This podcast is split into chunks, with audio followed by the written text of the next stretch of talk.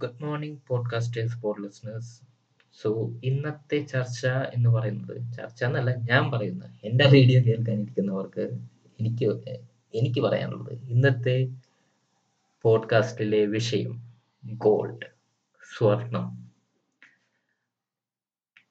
അതെ ഡിസംബർ ഒന്നിനാണ് ഗോൾഡ് ഇറങ്ങിയത്. ഞാൻ കണ്ടിട്ടില്ല സിനിമ കാണാൻ റിവ്യൂവേഴ്സ് അല്ലെങ്കിൽ മൊത്തത്തിൽ പറയുകയാണെങ്കിൽ ജനറിക്കലി തന്നെ മൊത്തത്തിൽ അടലം അടപടലം മൂഞ്ചിരിക്കുന്ന അവസ്ഥയിലാണ് ഗോൾഡ് എന്ന് പറയുന്ന അല്ലെങ്കിൽ അൽഫോൺസ് അൽഫോൺസ് പുത്രന്റെ ആരാധകർ. ഏഴ് വർഷത്തിന് ശേഷം പ്രേമം എന്ന് പറയുന്ന ബ്ലോക്ക് ബാസ്റ്റർ ഹിറ്റിന് ശേഷം വരുന്ന ഈ സിനിമ എന്തുകൊണ്ട്? എന്തുകൊണ്ട് ഇങ്ങനെ ആയി പോയി എന്നുള്ളത് വലിയൊരു ക്വസ്റ്റ്യൻ തന്നെയാണ്. ടിക്കറ്റ് ഒക്കെ ബുക്ക് ചെയ്ത് പോയി അടിപൊളിയായിട്ട് ഇരുന്ന് കൂകി വിളിച്ച് കാണാമെന്ന് വിചാരിച്ച സിനിമ പോകണ്ടെന്ന് ഞാൻ വിചാരിച്ചു. കാരണം അതിന്റെ റിവ്യൂസ് അങ്ങനെയായിരുന്നു. അതിന്റെ ഒപ്പീനിയൻസ് അങ്ങനെയായിരുന്നു. ആൻഡ് എല്ലാവരും ഏത് റിവ്യൂ എടുത്താലും ഏത് തിയേറ്ററിന്റെ റെസ്പോൺസ് എടുത്താലും എല്ലാവരും ഒരേ സ്ഥലത്തിൽ പറയുന്നു കൊള്ളില്ല പടം. പലരും മറ്റേ ലവ് ആക്ഷൻ ഡ്രാമയോ അതിനോടൊക്കെ കമ്പയർ ചെയ്തിട്ട് നയൻതാര അതിനേക്കാളും മോശമായിരുന്നു എന്നൊക്കെയാണ് പറയുന്നത്. അതിനേക്കാളും വാല്യൂ ഇല്ലാത്ത തരത്തിലായിരുന്നു ഈ സിനിമയിൽ അഭിനയിച്ചത്. ഈ സിനിമയിലെ റോൾ എന്നൊക്കെയാണ് പറയുന്നത്. ആകെ എന്തൊക്കെയോ എവിടെയൊക്കെയോ പ്രശ്നങ്ങൾ മണക്കുന്നു ഞാൻ അൽഫോൺസ് പുത്രന് അൽഫോൺസ് പുത്രന് എന്തു പറ്റി? പൃഥ്വിരാജിന് എന്തു പറ്റി? നയൻതാരയ്ക്ക് എന്തു പറ്റി? ഇതൊക്കെയാണ് ക്വസ്റ്റ്യൻസ് വരുന്നത്. സിനിമ കണ്ടിട്ടില്ലെങ്കിലും ഇതിനെക്കുറിച്ച് എനിക്ക് കിട്ടിയ ഒരു ധാരണ എന്താണെന്ന് വെച്ചാൽ ഇത് ഈ പടത്തിന്റെ ഒരു ഫസ്റ്റ് ഡ്രാഫ്റ്റ് അല്ലെങ്കിൽ ഒരു ഫൈനൽ കട്ട് അൽഫോൺസ് പുത്രന്റെ ഭാഗത്ത് നിന്ന് വന്നത് മൂന്നര മണിക്കൂറിന്റെ സിനിമയായിട്ടാണ്. ആ മൂന്നര മണിക്കൂറിന്റെ സിനിമ എന്ന് പറയുന്നത് അദ്ദേഹത്തിന്റെ ഫൈനൽ വെർഷൻ ആയിരുന്നു. പക്ഷെ അത് സിനിമയുടെ ഒരു ഇത് നോക്കുകയാണെങ്കിൽ അല്ലെങ്കിൽ തിയേറ്ററിന്റെ ഒരു ഇത് നോക്കുകയാണെങ്കിൽ ഒരിക്കലും പ്രദർശിപ്പിക്കാൻ കഴിയില്ല എന്നാണ് എല്ലാവരും പറഞ്ഞത്. അത് നമുക്ക് ഡിസ്ട്രിബ്യൂഷൻ അയക്കാൻ പറ്റില്ല എന്ന് പറഞ്ഞു. അപ്പോ എന്താ ചെയ്യുക? പുള്ളിക്കാരന് വെട്ടി തിരുത്തേണ്ടി വന്നു. അപ്പൊ അതിന് കുറച്ച് പ്രഷർ വന്നു. കാരണം ഇത് നേരത്തെ ഇറങ്ങാൻ പോയ സിനിമയാണ്. അപ്പോഴേ ഇങ്ങനെയായിരുന്നു. പിന്നെ അന്ന് തുടങ്ങി ഇന്ന് വരെ ഒരു അനിശ്ചിത കാലഘട്ടത്തിലായിരുന്നു. സിനിമ ഇറങ്ങുമോ? എപ്പോ വരും? പോലീസ് ചീഫ് ഏതോ ഒരു ഇന്റർ പ്രസ് മീറ്റിംഗിലാണ് തോന്നുന്നു അപ്പൊ പറഞ്ഞത് ആ അത് ഹാങ് ആയി കിടക്കുകയാണ് സിസ്റ്റം അത് പെട്ടെന്ന് വരും. അത് രണ്ടിനും തുറമുഖത്തിനും പുള്ളി തന്നെയാണ് പറഞ്ഞത്. അപ്പൊ രണ്ടും ഇങ്ങനെ കഷ്ടപ്പെട്ട് അറ്റ്ലീസ്റ്റ് ഗോൾഡെങ്കിലും വന്നു. ഗോൾഡ് വന്നപ്പോഴാണ് ഈ അവസ്ഥയിലായി. സോ എന്റെ ഒരു ധാരണ എന്ന് വെച്ചാൽ എന്റെ ഒരു അസംഷൻ ഒപ്പീനിയൻ എന്ന് പോലും പറയാൻ പറ്റില്ല. കാരണം എനിക്ക് ശരിയായിട്ടുള്ള കാര്യങ്ങൾ അറിയില്ല. എന്റെ അസംഷൻ എന്ന് പറയുന്നത് ആ മൂന്നര മണിക്കൂറിന്റെ സിനിമയിൽ എന്തൊക്കെയോ കാര്യങ്ങൾ ഉണ്ടായിരുന്നു. അതൊക്കെ പുള്ളിക്ക് ഇഷ്ടപ്പെടാതെ തന്നെ അല്ലെങ്കിൽ പുള്ളിക്ക് ഫോഴ്സ്ഫുള്ളി കട്ട് ചെയ്യേണ്ടി വന്നു. അത് ആരുടെയും കുറ്റമൊന്നും പറയാൻ പറ്റില്ല. കാരണം മൂന്നര മണിക്കൂറിന്റെ സിനിമയൊക്കെ എടുത്തു വെക്കേണ്ട കാര്യം ഉണ്ടായിരുന്നു അൽഫോൺസ് പുത്ര. ചിലപ്പോൾ അത്രയും നല്ല സിനിമയായിരിക്കും അദ്ദേഹത്തിന്റെ വിഷനിൽ അദ്ദേഹത്തിന്റെ എഡിറ്റിംഗ് കരിയറിൽ അല്ലെങ്കിൽ എഡിറ്റിംഗ് മേഖലയിൽ നിന്നും എല്ലാ തരത്തിലും നോക്കുകയാണെങ്കിൽ ഒരു നല്ല എലമെന്റ് ആയിട്ടുള്ള മൂവി ആയിരിക്കും മൂന്നര മണിക്കൂറിന്റെ സിനിമ പക്ഷേ അത് ഇവർക്ക് പോലും സപ്പോർട്ട് ചെയ്യാൻ പറ്റാത്ത ആ ടീമിന് പോലും സപ്പോർട്ട് ചെയ്യാൻ പറ്റാത്ത രീതിയിലായിരുന്നു മൂന്നര മണിക്കൂർ എന്ന് പറയുന്ന ലെങ്ത് അപ്പൊ അതിനെ വെട്ടിച്ചുരുക്കി രണ്ടര മണിക്കൂറാക്കുക എന്ന് പറഞ്ഞാൽ ഒരു മണിക്കൂറിന്റെ നല്ലൊരു സംഭവം പോയി എന്നായിരിക്കും അദ്ദേഹം പറയുന്നത്. അപ്പോ അത് എഫക്റ്റ് ചെയ്യാൻ വഴിയുണ്ട്. അദ്ദേഹത്തിന്റെ ക്രിയേറ്റിവിറ്റിയിൽ കട്ട് ചെയ്യേണ്ടി വന്നതിന്റെ ദുഃഖം ഉണ്ടാവാം. ആ ഒരു എന്താ കുറെ നല്ല നല്ല ഭാഗങ്ങൾ പോയിട്ടുണ്ടാവാം എന്നുള്ളത് എനിക്ക് തോന്നുന്നു. അതെന്തായാലും ബാഡ്ലി എഫക്റ്റഡ് ആയിട്ടുണ്ട് സിനിമയെ. കാരണം ഒരു കഴമ്പും ഇല്ലാത്ത ഏതൊരു ചെറിയൊരു ഷോർട്ട് ഫിലിമിന് വേണ്ടി മാത്രം എടുക്കാവുന്ന ഒരു സബ്ജക്റ്റ് എടുത്ത് വെച്ചിട്ടുള്ളത് പോലെയാണ് എല്ലാവരും പറയുന്നത്. ഇതൊക്കെ ഞാൻ ഇത്രയും അതിനെ വിശ്വസിച്ച് കാണാതിരിക്കാനുള്ള കാരണം എന്ന് വെച്ചാൽ ഒരാൾ പോലും മറുത്തു പറയുന്നില്ല എന്നുള്ളതാണ്. ആദ്യമായിട്ടാണ് ഇങ്ങനത്തെ ഒരു വളരെ എന്താ പറയാ ജനറിക് ആയിട്ടുള്ള ഏറ്റവും യൂണിഫോമിക് ആയിട്ടുള്ള ഒരു ഇന്റർവ്യൂ വരുന്നത് കൊള്ളില്ല. ഒന്നിനും കൊള്ളില്ല. എല്ലാവരും പറയുന്ന കാര്യം എന്തിനാണ് സിനിമ എടുത്തത്? അൽഫോൺസ് എന്ത് പറ്റി? പൃഥ്വിരാജ് പിന്നെ മല്ലിക സുരുമാനൻ ഡീസന്റ് ആയിട്ട് അഭിനയിച്ചിട്ടുണ്ട്. നയൻതാരയുടെ എന്തിനാണ് ഇവിടെ റോൾ വേറെ ഏതെങ്കിലും ആൾക്കാർ വന്നാലും മതിയായിരുന്നു. ആ പൃഥ്വിരാജിന്റെ റോളും വേറെ ആരെങ്കിലും ചെയ്താൽ ഫിറ്റ് ആവുമായിരുന്നു. ഇവർക്ക് ഈ സ്റ്റാർട്ടത്തിന്റെ ആവശ്യമൊന്നും ഉണ്ടാകുന്നില്ല സിനിമയ്ക്ക്. ഒരു ഷോർട്ട് ഫിലിം എടുക്കേണ്ട സബ്ജക്റ്റ് ഇത്രയും നീട്ടി വെച്ചിട്ട് ആകെ ബോറടിച്ച് ഭയങ്കര ലാഗായിരുന്നു ഇതൊക്കെയാണ് പറയുന്നത്. എഡിറ്റിങ്ങിന്റെ കുറച്ച് ഭാഗങ്ങളൊക്കെ നന്നായിരുന്നു. എന്നാലും ഏഴു വർഷം മുമ്പ് പുള്ളി എടുത്തിട്ടുള്ള സിനിമയുടെ നമ്മുടെ പ്രേമത്തിന്റെ എഡിറ്റിന്റെ ഏകദേശം അതുപോലൊക്കെ തന്നെയാണ് വന്നിട്ടുള്ളത്. സോ കുറെ സ്ഥലങ്ങളിലൊക്കെ വരുമ്പോൾ ആ സംഭവങ്ങൾ നമുക്ക് അത്ര ഇഷ്ടപ്പെടില്ല. കാരണം ഏഴ് വർഷം മുമ്പുള്ള സാഹചര്യമല്ലല്ലോ. അപ്പോ ടെക്നോളജിയും എഡിറ്റിംഗ് സ്കിൽസ് ഒക്കെ എല്ലാവരുടെയും വലുതായിട്ടുണ്ട്. അപ്പൊ പുള്ളിക്ക് അതിനനുസരിച്ച് പിടിക്കാമായിരുന്നു. എന്നിരുന്നാലും ഞാനിപ്പോൾ ആഗ്രഹിക്കുന്നത് ഇത് ഒട്ടിട്ടിൽ വരികയാണെങ്കിൽ മൂന്നര മണിക്കൂറിന്റെ തന്നെ ആവണേ എന്നുള്ളതാണ്. ഇനി എങ്ങാനും ആ വെർഷനിൽ കാമ്പുണ്ടെങ്കിൽ ഇതിൽ കാണാതെ പോയിട്ടുള്ള കുറെ കാര്യങ്ങൾ അതിൽ വരികയാണെങ്കിൽ ആ സിനിമ എനിക്ക് കാണണമെന്നുണ്ട്. അത് കാണുകയാൽ കാണുകയാണെങ്കിൽ അടിപൊളി. അൽഫോൺസ് സൂത്രനെ തിരിച്ചു കിട്ടി എന്ന് നമുക്ക് ചിന്തിക്കാം. അതർവൈസ് ഒന്നും പറയാൻ പറ്റില്ല. എല്ലാം പോയി. ബട്ട് ഹാ ഇതും പറഞ്ഞുകൊണ്ട് നമുക്ക് അൽഫോൺസ് സൂത്രൻ കഴിഞ്ഞു പോയി തീർന്നു പോയി എന്നൊന്നും പറയാൻ പറ്റുമോ? എന്നൊക്കെ പറയാൻ പറ്റുമോ? ഇല്ല. കാരണം ഒരു തരത്തിലും വിശ്വസിക്കാൻ പറ്റാത്ത ത- നേരം അവസ്ഥയിലാണ് നേരമെടുത്തത് ആദ്യത്തെ സിനിമയാണ്. അതും വളരെ ഡിഫറെന്റ് ആയിട്ടുള്ള ഒരു അപ്രോച്ച് കൊണ്ടുവന്നിട്ടുള്ള ഒരാളാണ്. അതിനനുസരിച്ച് നിൽക്കുന്ന ആളാണ്. അതിനുള്ള തന്റെ ഇടമുണ്ട് സിനിമകൾ എടുക്കാനുള്ള പുതിയ പുതിയ പുതിയ പുതിയ സിനിമകൾ പുതിയ പുതിയ വെറൈറ്റി ആയിട്ട് എടുക്കാനുള്ള തന്റെ ഇടമുള്ള ആൾ തന്നെയാണ്. ആ തന്റെ ഇടം പുറത്തും കാണിക്കാറുണ്ട് അദ്ദേഹം. പല ഇന്റർവ്യൂസിനും പല ഇന്ററാക്ഷൻസ് ഉണ്ടാവുമല്ലോ പ്രസ്സുകാരുമായിട്ട്. അപ്പോഴൊക്കെ കാണിച്ചിട്ടുള്ള ആൾ തന്നെയാണ്. പ്രേമം എന്ന് പറയുന്നത് ഇൻഡസ്ട്രി ഹിറ്റാണ്. അത് പൈരസി വന്നില്ലായിരുന്നെങ്കിൽ ദൃശ്യത്തിനേക്കാളും വലുതായിട്ട് വന്നിട്ട് നമ്മുടെ ഒരു ആ സമയത്ത് ഏറ്റവും വലിയ ഇൻഡസ്ട്രി ഹിറ്റായിട്ട് മാറിയാണ് അത്രയും വലിയ അത്രയും കഴിവുള്ള ഒരാൾ കഴിഞ്ഞു പോയെന്ന് പറയാൻ ഒരാൾക്കും പറ്റില്ല. സോ അൽഫോൺസ് സൂത്രന്റെ ടാലന്റ് എവിടെയും പോയിട്ടില്ല. ജസ്റ്റ് എന്തൊക്കെയോ ഒരു പ്രശ്നങ്ങൾ വന്നിട്ടുണ്ട്. അല്ലെങ്കിൽ ഏഴു വർഷം കൊണ്ട് ആൾ നോക്കിയിരിക്കുന്ന ഈ സിനിമ ഇങ്ങനെ വഷളായി പോകുന്ന എനിക്ക് തോന്നുന്നില്ല. അത് അദ്ദേഹത്തിനോടുള്ള ഒരു ട്രസ്റ്റ് ആണ്. പക്ഷേ facts are different and trust are different so അത് നമുക്കൊന്നും പറയാൻ പറ്റില്ല. ബട്ട് എനിക്ക് ആഗ്രഹമുണ്ട്. ആ മൂന്നര മണിക്കൂറിന്റെ അൽഫോൺസ് പുത്രന്റേതായിട്ടുള്ള ആ വെർഷൻ ഉണ്ടല്ലോ. അത് കാണണമെന്ന് രണ്ടര മണിക്കൂർ എന്തായാലും ഞാൻ കാണാൻ ആഗ്രഹിക്കുന്നില്ല. മൂന്നര മണിക്കൂർ ഇനി ഒ ടി ടി എല്ലാം അങ്ങനെ വന്നാൽ അടിപൊളിയാവാൻ വഴിയുണ്ട് എന്നാണ് എന്റെ ഒരു ഗട്ട് ഫീൽ അത് വെറും ജസ്റ്റ് ഒരു ഇൻഡ്യൂഷൻ ആവാം അല്ലെങ്കിൽ ആ ഒരു ഇൻസ്റ്റിക്റ്റിൽ ഞാൻ പറയുന്ന അല്ലെങ്കിൽ അത് ജസ്റ്റ് ടോട്ടലി റോങ് ആവാം ഞാൻ. എന്തായാലും സിനിമ കാണുമ്പോൾ എത്രത്തോളം അത് നന്നാവുമെന്ന് ഉറപ്പില്ലാത്തതുകൊണ്ട് ഞാൻ എന്തായാലും പോകുന്നില്ല. പക്ഷേ I'm looking forward to O T T release അത് എവിടെയാവുമെന്ന് എനിക്കറിയില്ല. എന്തായാലും ഇറ്റ് ഈസ് അൺഫോർച്ചുനേറ്റ് ഇങ്ങനെ പെട്ടെന്ന് ഒരു സംഭവം വന്നത് ഒരു നമ്മൾ ഒരിക്കലും വിചാരിക്കാത്തതാണ് ഡിസംബർ ഒന്നൊക്കെ ആ കാത്തിരിക്കുകയായിരുന്നു തിയേറ്ററിൽ നോക്കുകയായിരുന്നു. എന്നാണ് പോകാൻ പറ്റുക എപ്പോഴാണ് പോകാൻ പറ്റുക എന്നൊക്കെ നോക്കിയിരിക്കുകയായിരുന്നു. പക്ഷെ അറിയില്ല. ഇത്രയും നല്ലൊരു സിനിമ ആവുമെന്ന് വിചാരിച്ചു. അത് പൊട്ടിപ്പോയി. എനിവേ സി ഇത് പറഞ്ഞുകൊണ്ട് എനിക്ക് ഇതിലാകെ ഡിസപ്പോയിന്റഡ് ആയിട്ടുള്ളത് അല്ലെങ്കിൽ ഇനി ഒരു ഫ്യൂച്ചറിന് നമുക്ക് ഇവരെയൊക്കെ ട്രസ്റ്റ് ചെയ്യണമെന്ന് തോന്നിയിട്ടുള്ളത് നയൻതാരേനെയാണ് കഴിഞ്ഞ പല സിനിമകളായിട്ട് പുള്ളിക്കാരി എടുക്കുന്ന സിനിമകളൊക്കെ ഭയങ്കര മോശമാണ്. ഒരു സ്കോപ്പും ഇല്ലാത്ത സിനിമകൾ. Godfather Annaatthe. അണ്ണാത്തേലല്ലേ? ആ അണ്ണാത്തെ പിന്നെ ഈവൻ വീക്കിൽ തുടങ്ങി അങ്ങോട്ട് കുറെ സിനിമകളുണ്ടല്ലോ പുള്ളിക്കാരിയുടെ. ഒന്നിലും വലിയ സ്കോപ്പൊന്നുമില്ല. എന്തിനാണ് ഇങ്ങനത്തെ സിനിമകളൊക്കെ എടുക്കുന്നത്? ഈവൻ ലവ് ആക്ഷൻ ഡ്രാമയിൽ പോലും.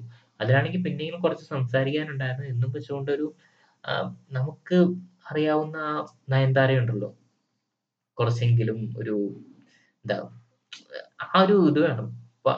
ലേഡി സൂപ്പർ സ്റ്റാർ എന്നൊക്കെ പറയുന്ന ആ ഒരു പദവി കൊടുത്തിട്ടുണ്ടല്ലോ. ലേഡി എന്ന് പറയേണ്ട കാര്യമില്ല. സൂപ്പർ സ്റ്റാർ എന്ന് പറയുന്നു. ആ പദവി കൊടുത്തിരിക്കുമ്പോൾ ഇങ്ങനത്തെ ഒരു റോളും ഇല്ലാത്ത ഒരു കാമ്പും ഇല്ലാത്ത വെറുതെ ഹീറോയുടെ പിന്നാലെ നടക്കുന്ന അല്ലെങ്കിൽ ഹീറോക്ക് സപ്പോർട്ട് കൊടുക്കുന്ന റോളൊക്കെ പണ്ടേ വിടേണ്ടതാണ് പുള്ളിക്കാരി. എന്തിനാണ് ഇങ്ങനത്തെ സിനിമകളൊക്കെ എടുക്കുന്നതെന്ന് ഇപ്പോഴും മനസ്സിലാവുന്നില്ല. ആളിപ്പോഴും ഭയങ്കര ഫ്രഷ് ഫേസ് ആണ്. അത്രയും ബ്യൂട്ടി ഉണ്ട്. എന്ന് വെച്ചാൽ അവർ നമ്മുടെ ഒരു ടിപ്പിക്കൽ എന്താ കൺസെപ്റ്റിൽ ആ ബ്യൂട്ടി ഉണ്ടല്ലോ അതുണ്ട്. അത് മാത്രമല്ല ആ ബ്യൂട്ടി മാത്രമല്ല ആ ബ്യൂട്ടി അല്ലെങ്കിൽ ആ ഒരു പേഴ്സണാലിറ്റി ക്യാരി ചെയ്യാനുള്ള എല്ലാവിധ കറേജുമായിട്ടുള്ള എല്ലാം ഉണ്ട്. നല്ലൊരു പേഴ്സണാലിറ്റിയാണ് പുള്ളിക്കാരി. അത് ഏത് റോളും എടുക്കാനും പറ്റും. ഭയങ്കര ഒരു പവർ പെർഫോമർ ആയിട്ട് മാറാനും പറ്റും. അങ്ങനെയുള്ള ഒരാൾ എന്തിനാണ് ഇങ്ങനത്തെ ചെറിയ ചെറിയ റോളുകളും ഒരു വലിയ ഹീറോയുടെ നായികയായിട്ടൊക്കെ നടക്കുന്നതെന്ന് എനിക്ക് മനസ്സിലാവുന്നില്ല. അത് ഭയങ്കരമായിട്ട് കോൺട്രഡിക്റ്റഡ് ആണ് സൂപ്പർ സ്റ്റാർ എന്ന് പറയുന്ന ഒരാളെ ഇങ്ങനെ അഭിനയിക്കുന്നത്. ഒരു ആണായിട്ടുള്ള ഒരാൾ ആണായിട്ടുള്ള സൂപ്പർ സ്റ്റാർ എന്താ മെയിൽ സൂപ്പർ സ്റ്റാർ ഇങ്ങനെ ചെയ്യാറുണ്ടോ? ഇല്ലല്ലോ. അവരെന്താ ചെയ്യാത്തത്? അവർ ആ ബ്രാൻഡിനെ കുറച്ചും കൂടി ബെറ്റർ ആയിട്ട് അവർ നോക്കി കാണുന്നുണ്ട്. അപ്പൊ ഈ മെയിൽ ഷോവിനിസവും ഇതൊക്കെ ഉള്ളിടത്ത് അതിന്റെ ആ സൂപ്പർ സ്റ്റാറിന്റെ കൂടെ അഭിനയിക്കണം എന്നുള്ളതിനേക്കാളും കൂടുതൽ നല്ല നല്ല സബ്ജക്റ്റിൽ അഭിനയിക്കും. നല്ല നല്ല റോൾസ് അഭിനയിക്കും. ഈവൻ ഞാൻ ലവ് ആക്ഷൻ ഡ്രാമ പോലും എനിക്ക് ഇഷ്ടമായില്ല എന്തിനാണ് പുള്ളിക്കാരി എടുത്തതെന്നുള്ളത് ഈ സിനിമയാണെങ്കിലും ഗോൾഡ് ആണെങ്കിലും ഇപ്പോ പറയുന്നത് കേട്ടാൽ മനസ്സിലാവുന്നില്ല എന്തിനെടുത്തെന്ന് അണ്ണാത്തിൽ പുള്ളിക്കാരി ഉണ്ടാകുന്നു തോന്നുന്നു. പിന്നെ വേറെ ഏതൊക്കെ സിനിമയുണ്ട് രജനീകാന്തിന്റെ ബിക്കിൽ അങ്ങനെ പല പല സിനിമകളിലും ഒരു കാമ്പും ഇല്ലാത്ത റോൾ എടുക്കുന്നത് എന്തിനാന്ന് മനസ്സിലാവുന്നില്ല. ആകെ ഏറ്റവും അവസാനമായിട്ട് പുള്ളിക്കാരി അഭിനയിച്ചിട്ടുള്ള റോൾ ഇഷ്ടപ്പെട്ടത് ദൈവമായിട്ട് വന്നിട്ടില്ലേ?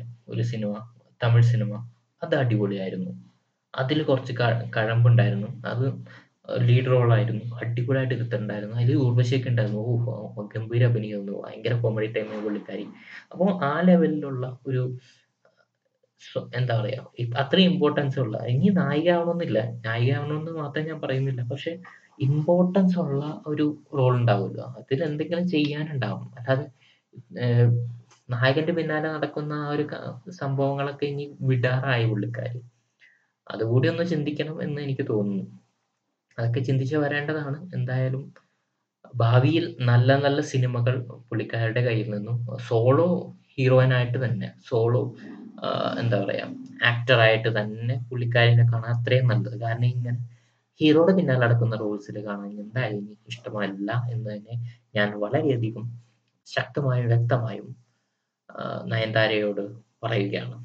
പുള്ളിക്കാരി ഇത് കേൾക്കും എന്ന് എന്തെങ്കിലും കേൾക്കും എന്ന് പോലും എനിക്ക് ഉറപ്പില്ല. പക്ഷെ ഞാൻ പറയുകയാണ് എന്റെ വോയിസ് അവിടെ വരെ എത്തട്ടെ. എന്താ ഈ ലോകം അതിനുവേണ്ടി കൺസ്പെയർ ചെയ്യട്ടെ. എനിവേ പിന്നെ വേറെ ആരെ കുറിച്ചാണ് പറയാനുള്ളത്? അൽഫോൺസ് അൽഫോൺസ് പുത്രനെ കുറിച്ച് എനിക്കൊന്നും പറയാനില്ല. എന്തായാലും പുള്ളിക്കാരൻ തിരിച്ചു വരും. അത് ഉറപ്പാണ്. അത്രയും ടാലന്റ് ഉള്ളതാണ്. അത്രയും ഒരു യുണീക്ക് ബ്രെയിൻ അല്ലെങ്കിൽ യുണീക്ക് ക്രിയേറ്റിവിറ്റി ഉള്ള ഒരാളാണ്. അപ്പോൾ അങ്ങനത്തെ ഒരു സിനിമകൾ എന്തായാലും പുള്ളി കൊണ്ടുവരും എന്നുള്ളത് ഉറപ്പ് തന്നെയാണ്. നമ്മുടെ നിവിൻ പോളിയൊക്കെ ആയിട്ട് ഒന്നും കൂടി യോജിച്ച് ആ പഴയ ടീമൊക്കെ ആയിട്ട് ഒന്ന് കിട്ടില്ലെന്നായിരിക്കും പിന്നെ പൃഥ്വിരാജ്. കടുവ നല്ല സിനിമയായിരുന്നില്ല. പിന്നെ ഈ ഇടയ്ക്ക് വന്ന ഒരു സിനിമകൾ എന്നൊക്കെ പറയുമ്പോൾ ചിലയിടത്തൊക്കെ പുള്ളിക്ക് പാളുന്നുണ്ട്. എന്നാലും ആളുടെ വിഷനും ആളുടെ എന്താ വരാൻ പോകുന്ന പ്രോജക്റ്റുകളൊക്കെ നോക്കുമ്പോൾ ഒരു കാലത്തും പുള്ളിനെ പിടിച്ചാൽ കിട്ടില്ല. എന്തിന് ആടുജീവിതം മാത്രം മതി. പിന്നെ സലാർ പിന്നെ എന്താ നമ്മുടെ വരാൻ പോകുന്നുള്ള മറ്റേ കൈലാസ് ശു അങ്ങനെ കുറച്ച് സിനിമകളൊക്കെ ഇല്ലേ? അതിന്റെ പേര് ഞാൻ മറന്നുപോയി. ഒരു കാല കാലികയൻ കാലേ പക്ഷേ പേര് ഞാൻ മറന്നുപോയി. ആ സിനിമ നിങ്ങൾക്ക് അറിയാമായിരിക്കുമല്ലോ ആ ഡയലോഗ് ഒക്കെ ഉണ്ടായിരുന്നത്. അത് അടിപൊളിയായിരുന്നു. അപ്പൊ ആ സിനിമകളൊക്കെ വരികയാണെങ്കിൽ അങ്ങനെയൊക്കെ കുറെ സിനിമകളുണ്ട്. പുള്ളിയുടെ നല്ല നല്ല പ്രോജക്റ്റുകൾ ഇനി ലൈൻഡ് അപ്പ് ആണ്. അതൊക്കെ വരും. പിന്നെ പ്രൊഡ്യൂസർ എന്നുള്ള രീതിയിൽ നല്ല നല്ല സിനിമകൾ എടുക്കുന്നുണ്ട്. സോ അടിപൊളിയായിട്ട് പോകുന്നുണ്ട് പുള്ളി. പുള്ളിക്കും ഒരു പ്രശ്നമൊന്നുമില്ല. ആളിപ്പോഴും വലിയ സംഭവം തന്നെയാണ്. അല്ലാണ്ട് ഈ രണ്ട് മൂന്ന് സിനിമകളിൽ അത്രയും വലിയ കണക്ഷൻ ഇല്ല. അല്ലെങ്കിൽ ചെറിയ പ്രശ്നങ്ങൾ ഉണ്ടായെന്ന് പറഞ്ഞിട്ട് അതിലൊന്നും വലിയ കഴമ്പൊന്നുമില്ല. ഒന്ന് എന്നും പോട്ടെ എല്ലാം പോട്ടെ എമ്പുരാൻ വരുന്നുണ്ടല്ലോ. ഈ ഗോഡ് ഫാദറിനെയൊക്കെ നല്ല അടി കൊടുത്ത് വിടേണ്ട സാധനങ്ങളാണ്. അപ്പൊ അതൊക്കെ പോയിട്ട് ഈ ഗോഡ് ഫാദർ മറ്റേ നമ്മുടെ എമ്പുരാൻ എൽ ടു ഒക്കെ വരികയാണെങ്കിൽ ഓഹ് മാസായിരിക്കും. സോ എനിവേ ഞാൻ പറഞ്ഞു വന്നത് ഞാൻ കുറച്ചും കൂടി ഒരു എന്താ പറയാ എക്സെൻട്രിക് ആയിട്ടാണ് ഇന്ന് സംസാരിച്ചത് എനിക്കറിയാം. ഞാനത് മനഃപൂർവം ചെയ്തതാണ്. നിങ്ങൾക്കൊരു ഡിഫറെന്റ് എക്സ്പീരിയൻസ് തരാം. ആൻഡ് മേ ബി ഇതായിരിക്കും നിങ്ങൾക്ക് ഇഷ്ടപ്പെടുന്നത്. എനിക്കറിയില്ല. ഇങ്ങനെയാണെങ്കിൽ ഞാൻ ഇങ്ങനെ തന്നെ സംസാരിച്ചുകൊണ്ട് പോകാം maybe you will like it പിന്നെ കുറച്ചും കൂടി ഇന്റലക്ച്വൽ ആയിട്ടുള്ള കാര്യങ്ങൾ കുറച്ചും കൂടി പ്രോഗ്രസീവ് ആയിട്ടുള്ള കാര്യങ്ങൾ പറയുമ്പോൾ ഞാൻ ആ രീതിയിൽ സംസാരിക്കാം. Anyway I am okay with everything and ഇങ്ങനെ പറയുമ്പോൾ ചിലപ്പോൾ ഞാൻ ആ, എന്താ പറയാ ഒന്നൊന്നും ഓർക്കാണ്ടായിരിക്കും പറയുന്നത്. സോ അത്രയും ഡെപ്തിൽ പോവില്ല ഞാൻ. അതുകൊണ്ടാണ് ഇങ്ങനെ അധികം സംസാരിക്കാത്തത്. കാരണം എന്തെങ്കിലും പറയുകയാണെങ്കിൽ തന്നെ നിങ്ങൾക്ക് വാല്യുബിൾ ആയിട്ടുള്ള കാര്യങ്ങൾ അത്രയും പ്രോഗ്രസീവ് ആയിട്ട് പറയുകയാണെങ്കിൽ ആ വാല്യുബിൾ ആയിട്ട് കാര്യങ്ങൾ എനിക്കധികം അധികം പറ്റാതെ ആ തെറ്റ് പറ്റിയാലും അതിന് ഓർത്ത് അതിൽ തിരുത്താനുള്ള ഒരു സമയം കൂടി എടുത്തിട്ടാണ് ഞാൻ സാധാരണ പറയാറുള്ളത്. കാരണം അപ്പോൾ ഒരു എന്താ പറയാ ഓർക്കാനുള്ള സമയം ഉണ്ടാവും ആ ഗ്യാപ്പുകളിൽ. ഞാൻ പറഞ്ഞത് ശരിയായിരുന്നു അല്ലെങ്കിൽ ആ പറഞ്ഞതിൽ എന്തെങ്കിലും പൊളിറ്റിക്കലി ഇൻകറക്റ്റ് ഉണ്ടായിരുന്നു എന്നൊക്കെ ചിന്തിച്ച് എനിക്ക് സംസാരിക്കാൻ പറ്റും. ഇങ്ങനെ ആകുമ്പോൾ ഞാൻ വായി തോന്നുന്നതൊക്കെ എനിക്കും പറഞ്ഞു. അപ്പോൾ ഇതുപോലെ ഞാൻ ശരിക്കും എന്താ പറയുക റിയൽ ലൈഫിൽ സംസാരിക്കാറില്ല. റിയൽ ലൈഫിൽ ഞാൻ വളരെ പ്രൈവറ്റ് സ്പേസിൽ മാത്രമേ ഇങ്ങനെ സംസാരിക്കാറുള്ളൂ. ഇത്രയും ഒരു നിർത്താതെ അല്ലെങ്കിൽ വായി തോന്നുന്നതൊക്കെ പറയുന്ന കോമഡി അടിക്കുന്ന ചളി അടിക്കുന്ന തരത്തിലൊക്കെ ഞാൻ വളരെ പ്രൈവറ്റ് സ്പേസിൽ മാത്രമേ സംസാരിക്കാറുള്ളൂ. ബട്ട് എന്തോ സംസാരിച്ച് സംസാരിച്ച് എനിക്ക് തോന്നുന്ന കൈൻഡ് ഓഫ് നിങ്ങളെല്ലാവരും എന്റെ ഒരു ഭാഗമാണ് അല്ലെങ്കിൽ എനിക്കറിയാവുന്ന ആളുകളാണെന്ന്. അതുകൊണ്ടാണ് പിന്നെ ഇങ്ങനെ സംസാരിക്കാമെന്ന് വിചാരിച്ചത്. ദാറ്റ്സ് ഗുഡ് അല്ലേ? എവിടെ ഇരുന്ന് എന്തൊക്കെയോ നിങ്ങൾ കേൾക്കുന്നു. അല്ല എവിടെ ഇരുന്ന് എന്റെ ശബ്ദം നിങ്ങൾ കേൾക്കുന്നു ആൻഡ് ഇപ്പോൾ ഗ്രോ ആവുന്നുണ്ട്. എനിക്ക് തോന്നുന്നു കുറച്ച് പേര് എനിക്ക് തോന്നുന്നു പത്ത് പേരോ അല്ലെങ്കിൽ പതിനഞ്ച് പേരോ ഇരുപത് പേരോ അങ്ങനെ എന്തൊക്കെയായിരിക്കും കാണുന്നത്? എനിക്കറിയില്ല. സ്ഥിരം കാണുന്നത്. അവർ തന്നെ ആയിരിക്കും ചിലപ്പോൾ റിപ്പീറ്റ് അടിച്ച് പക്ഷെ എന്റെ ഗ്രാഫ് ഉയരുന്നുണ്ട്. എന്റെ പ്രൊഫൈലിൽ നമ്പേഴ്സ് കൂടുന്നുണ്ട്. അത് കാണുമ്പോൾ എനിക്ക് സന്തോഷമുണ്ട്. കാരണം ആരൊക്കെയോ എന്നെ ഇവിടെ ലോകത്ത് എവിടെയൊക്കെ ഇരുന്ന് കേൾക്കുന്നുണ്ട് എന്നുള്ളത് നമ്മുടെ മലയാളികളാണ് ഒബ്വിയസ്ലി മലയാളം അറിയുന്നത്. ഇനി മലയാളം അറിയുന്ന വേറെ ആളുകളുണ്ടാവും. അതും chances ഇല്ലാതില്ലാതില്ല anyway thank you so much അത് ഈ എനർജി അല്ലെങ്കിൽ എന്റെ തലയിലെ പുതിയ പുതിയ ആശയങ്ങൾ അത് സിനിമാ രൂപത്തിലോ അല്ലെങ്കിൽ വേറെ ഏതെങ്കിലും സബ്ജക്റ്റ് വഴിയോ നിങ്ങളുടെ മനസ്സിലെത്തിക്കാൻ എനിക്ക് കഴിയുന്നുണ്ടെങ്കിൽ അത് നിങ്ങളിൽ എന്തെങ്കിലും പുതിയതായിട്ട് ചിന്ത ഉത്ഭവിക്കുന്നുണ്ടെങ്കിൽ നിങ്ങളുടെ പ്രശ്നങ്ങൾ എവിടെയെങ്കിലും അത് സോൾവ് ചെയ്യാൻ പറ്റുന്നെങ്കിൽ നിങ്ങളുടെ പ്രോബ്ലമൊക്കെ എവിടെയെങ്കിലും ഒരു സൊല്യൂഷൻ ആവുന്നുണ്ടെങ്കിൽ ഞാൻ കൃതാർത്ഥനായി അല്ലെങ്കിൽ അറ്റ്ലീസ്റ്റ് കുറച്ചു നേരം എന്നെ കേട്ടിരിക്കുമ്പോൾ ഞാൻ പറയുന്നത് കേൾക്കുമ്പോൾ നിങ്ങൾക്ക് എന്തെങ്കിലും ബെനിഫിറ്റ് ഉണ്ടാവുകയോ അല്ലെങ്കിൽ ആ സമയം വെർത്തായെന്ന് തോന്നുന്നുണ്ടെങ്കിലോ